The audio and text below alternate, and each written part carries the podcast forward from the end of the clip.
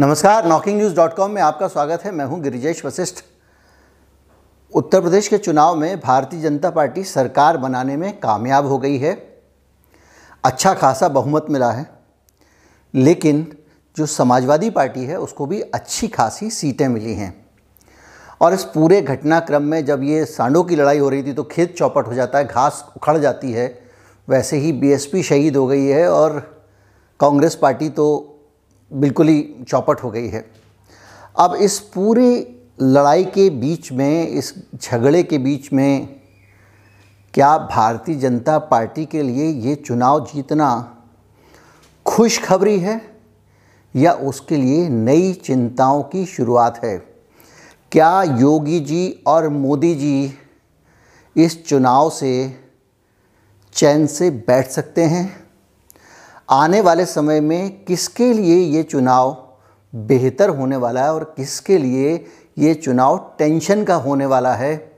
योगी जी ज़्यादा खुश होंगे या मोदी जी ज़्यादा खुश होंगे? चुनौतियों का स्तर क्या रहने वाला है? इस पर हम बात करेंगे।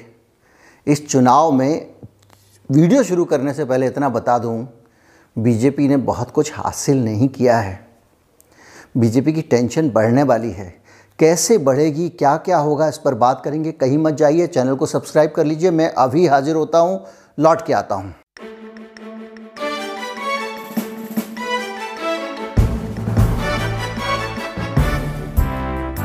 वीडियो की शुरुआत मैं किस्से से करता हूँ? जब आप शेर होता है, शेर शेर को जब आप लाते हैं पकड़ के जंगल से और उसको सर्कस में रखना होता है, उसको इशारों में नचाना होता है तो क्या किया जाता है? शेर को कोई डंडा मार के तो सिखा नहीं पाएगा। तो शेर का जो मास्टर होता है, जिस आदमी के ज़िम्मे उसको सिखाने की ज़िम्मेदारी होती है तो वो शेर को कुछ दिन के लिए कमरे में बंद कर देता है। पंद्रह बीस दिन तक वो बंद रहता है और भूखा रहता है। और सिर्फ़ सिर्फ़ वो डिप्राइव्ड अवस्था में किसी तरह से सरवाइव कर रहा होता है। उसी दौरान जिस आदमी ने उसको पंद्रह दिन भूखा रखा है, वही आदमी मांस का एक टुकड़ा लेकर आता है और शेर के सामने डाल देता है और उसके बाद चला जाता है। फिर आता है, दो मीठे शब्द बोलता है तारीफ़ के, एक टुकड़ा डाल देता है, फिर चला जाता है। कुछ समय बाद जिस शेर को वो जंगल से पकड़ के लाया, उसके नैसर्गिक वातावरण से लेके आया जिस शेर को उसने भूखा रखा, वो शेर इस मांस का टुकड़ा डालने वाले आदमी का मुरीद हो जाता है और उसके आदेशों का पालन करने लगता है। वो दुनिया में इसे अपना सबसे बड़ा शुभ चिंतक मानने लगता है। जिन लोगों के काम धंधे छिन गए, जो सड़कों पर पैदल चले, जिनको पैदल चलने के लिए पुलिस ने पीटा, जहाँ बलात्कार हुए अलीगढ़ जैसे केस हुए। आँखों के सामने जीप से अहंकारी नेताओं ने किसानों को कुचल दिया। जुलूस लेकर जा रहे थे सीधे सीधे सब कुछ देखा जिस उत्तर प्रदेश ने, उस उत्तर प्रदेश को इतना डिप्राइव्ड कर दिया गया था लॉकडाउन लगा के। इतना भूखा मार दिया गया था कि उसको पाँच किलो अनाज जब मिला तो उसको लगा कि ऊपर से विधाता आ गए हैं। और उन विधाता के चरणों में उसने खुद को समर्पित कर दिया। लेकिन इसके बावजूद जो कुछ भी समर्पित किया है उसने, इस शेर पर पूरी तरह नियंत्रण नहीं पा सके हैं। अब आप पूछेंगे कैसे? उत्तर प्रदेश की जो नई टैली आई है इलेक्शन की, उसमें अगर आप ध्यान से देखें, सीटों की स्थिति देखें तो आप पाएँगे कि सत्तावन सीटें बीजेपी की विधानसभा में कम हो गई हैं। यानी जो सरमाया था बीजेपी का, वो घट गया है। बीजेपी की अपने पास जो अपनी दौलत थी, वो कम हो गई है और वो खुश कैसे हो सकती है? उसने कुछ नया हासिल नहीं किया है। उसने खो दिया है सत्तावन सीटों को, लेकिन आप कहेंगे सरकार तो उसकी है, सत्तावन सीट खो दी तो उसमें इतना बीजेपी को नुकसान हो गया, नुकसान हो गया, कहने की क्या बात है? आप तो हर बात चलिए, आप इसी पे खुश हो लीजिए। ये भी एक कमेंट आ सकता है। तो मैं आपको बताऊँ कि ये सिर्फ़ सत्तावन सीटों का मसला नहीं है, ये मसला आगे तक जाने वाला है। इसी साल, अभी महीना, दो महीने के अंदर ही राज्यसभा के चुनाव होने हैं।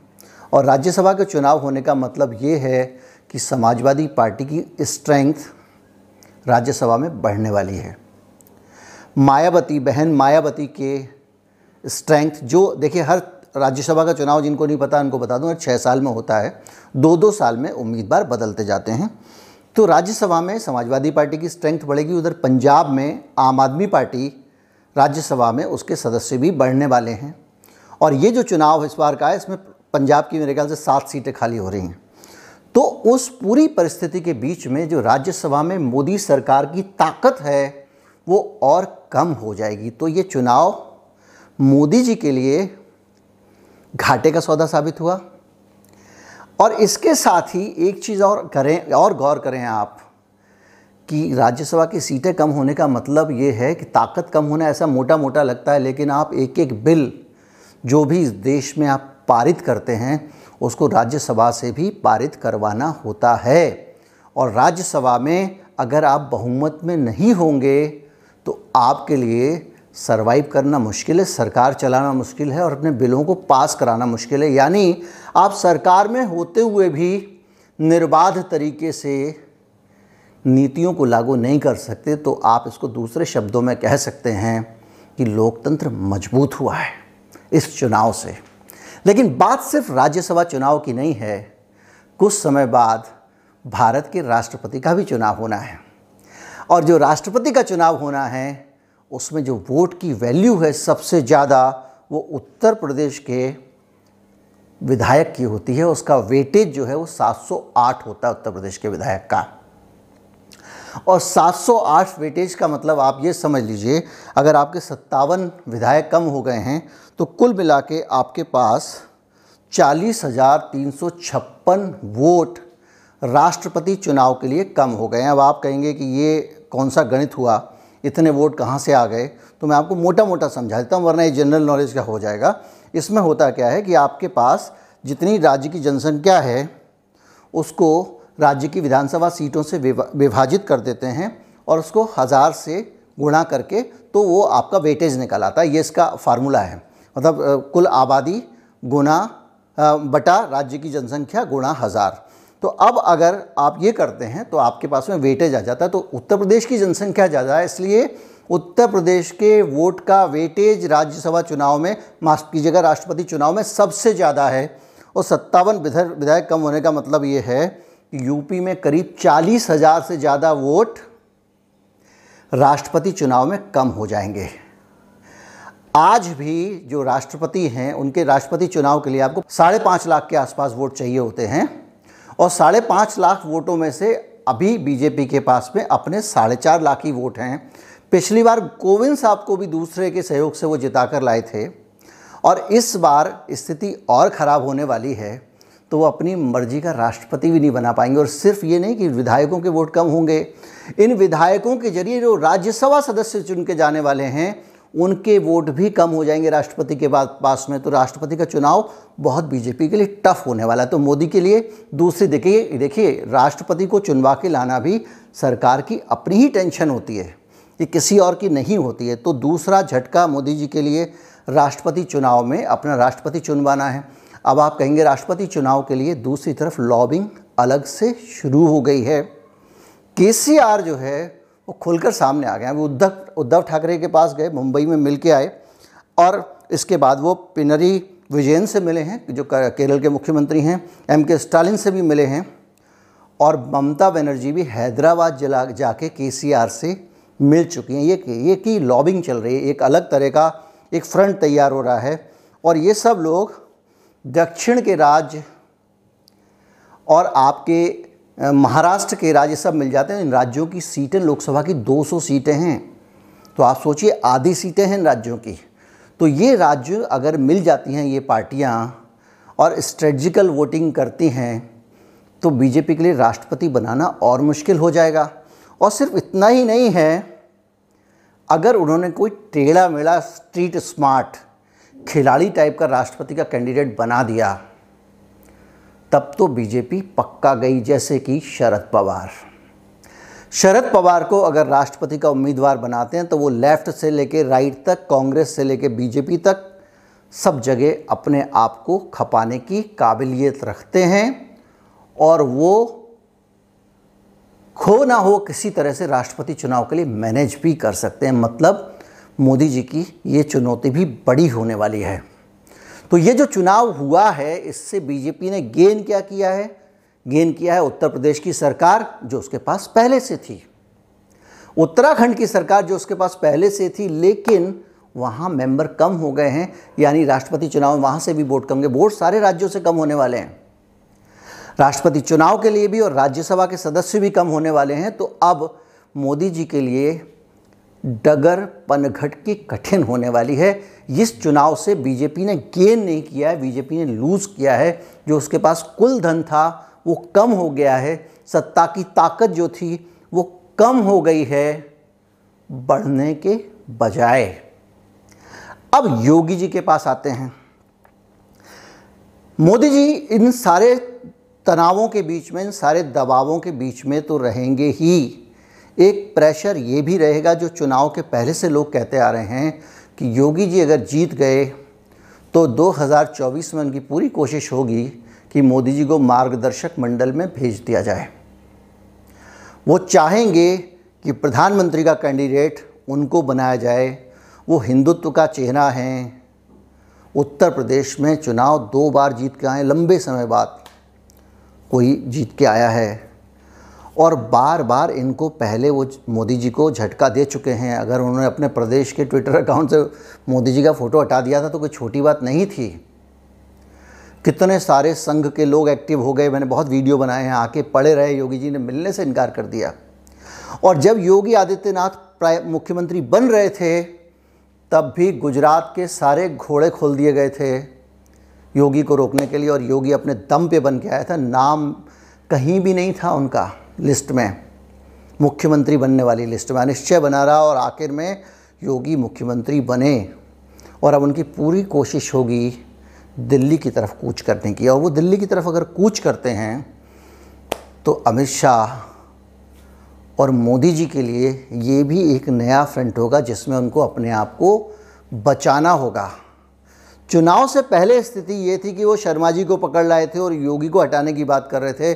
चुनाव के बाद स्थिति ये है कि वो मोदी जी की जगह पे प्राइम मिनिस्टर के कैंडिडेट के तौर पे 2024 के लिए अपने आप को पेश कर सकते हैं संघ के सामने, पार्टी के सामने और उसके लिए लॉबिंग कर सकते हैं। तो ये इतना हल्का काम नहीं रहने वाला है। तो इन सारी परिस्थितियों के बीच में योगी के लिए अच्छा ही अच्छा है। उनकी कुर्सी भी बच गई और वो बड़ी कुर्सी की तरफ़ भी देख सकते हैं। उनके दुश्मन इस जीत से परास्त हो गए। जिन्होंने उनको गोरखपुर भेजा था, आपने देखा होगा चुनाव के बीच में योगी जी के चेहरे का रंग उड़ गया था। अब वो फिर वापस आने वाला है और उनके पार्टी के अंदर जो प्रतिद्वंदी हैं, उनको अब बहुत कुछ झेलना पड़ेगा। तो ये जो चुनाव है, इसके जो नतीजे हैं और जो परिस्थितियाँ सामने आई हैं, वो कुल मिला के मोदी जी के लिए खुशखबरी नहीं है। किसी के लिए खुशखबरी हो या ना हो, मैं आपको एग्जैक्ट सीटें बता सकता था कि राज्यसभा की कितनी सीटें कम हो जाएँगी, कितनी ज़्यादा हो जाएँगी। राष्ट्रपति चुनाव में कितने वोट कम हो जाएँगे, ज़्यादा हो जाएँगे, इसमें दो खतरे थे। एक खतरा ये था कि बहुत सारा कैलकुलेशन उसमें इन्वॉल्व था और ये वीडियो पूरा बोझिल वीडियो हो जाता, समझना मुश्किल हो जाता। और दूसरा दिक्कत ये होने वाली थी कि चुनाव है वो, कुछ इधर उधर हॉर्स ट्रेडिंग खरीद फरोख्त होती है, क्योंकि ये जो चुनाव होते हैं, इसमें प्रायोरिटी पे चुनाव होते हैं राज्यसभा के चुनाव में। आपको जितने भी कैंडिडेट हैं, उनको प्रायोरिटी देनी पड़ती है। पहली प्रायोरिटी में वोट इसको दूँगा मैं, दूसरी प्रायोरिटी में इसको दूँगा, तीसरी में इसको दूँगा। तो वो चुनाव एग्जैक्ट आप पता नहीं कर सकते कि सीटें कितनी आएँगी, नहीं आएँगी, लेकिन ये पक्का है कि चुनने वाले जो हैं, अब इस पार्टी के आ गए हैं। तो ये सारी चीज़ें मिला के सीन अब थोड़ा टेढ़ा हो गया है। और ये जो दूसरी पार्टियाँ, विपक्षी पार्टियाँ हैं, उनके लिए तो अच्छा सब सुकून भरा ये है ही। कम से कम जो लोग एक निरंकुश सरकार से थोड़ा सा डरे और सहमे हुए थे, जिनको लगता था कि ये कुछ भी कर लेते हैं, कुछ भी कर देते हैं लॉकडाउन में लोगों को भूखा मार दिया, नोटबंदी में सड़ा दिया, उसके बावजूद चुनाव जीत जाते हैं, उसके बावजूद निरंकुश शक्तियाँ हैं। अब ये कुछ भी कानून ले आएँगे तो क्या करेंगे? अमेरिका आईएमएफ को खुश करने के लिए किसान कानून ले आए तो क्या बिगाड़ लिया? आगे जाके भी कुछ करेंगे तो क्या कर लिया जाएगा? तो अब एक लगाम है दूसरी पार्टियों के पास भी। तो उतना ज़्यादा खुलकर मोदी जी नहीं खेल पाएँगे, इसलिए लोग, लोकतंत्र के लिए एक शुभ लक्षण भी है। उम्मीद करता हूँ कि वीडियो आपको अच्छा लगा होगा। अच्छा लगा हो, ज़रूर बताएँ। चैनल को सब्सक्राइब कर लें, अगर नहीं किया है तो अपने दोस्तों को चैनल से जोड़ें। नमस्कार, जय हिंद।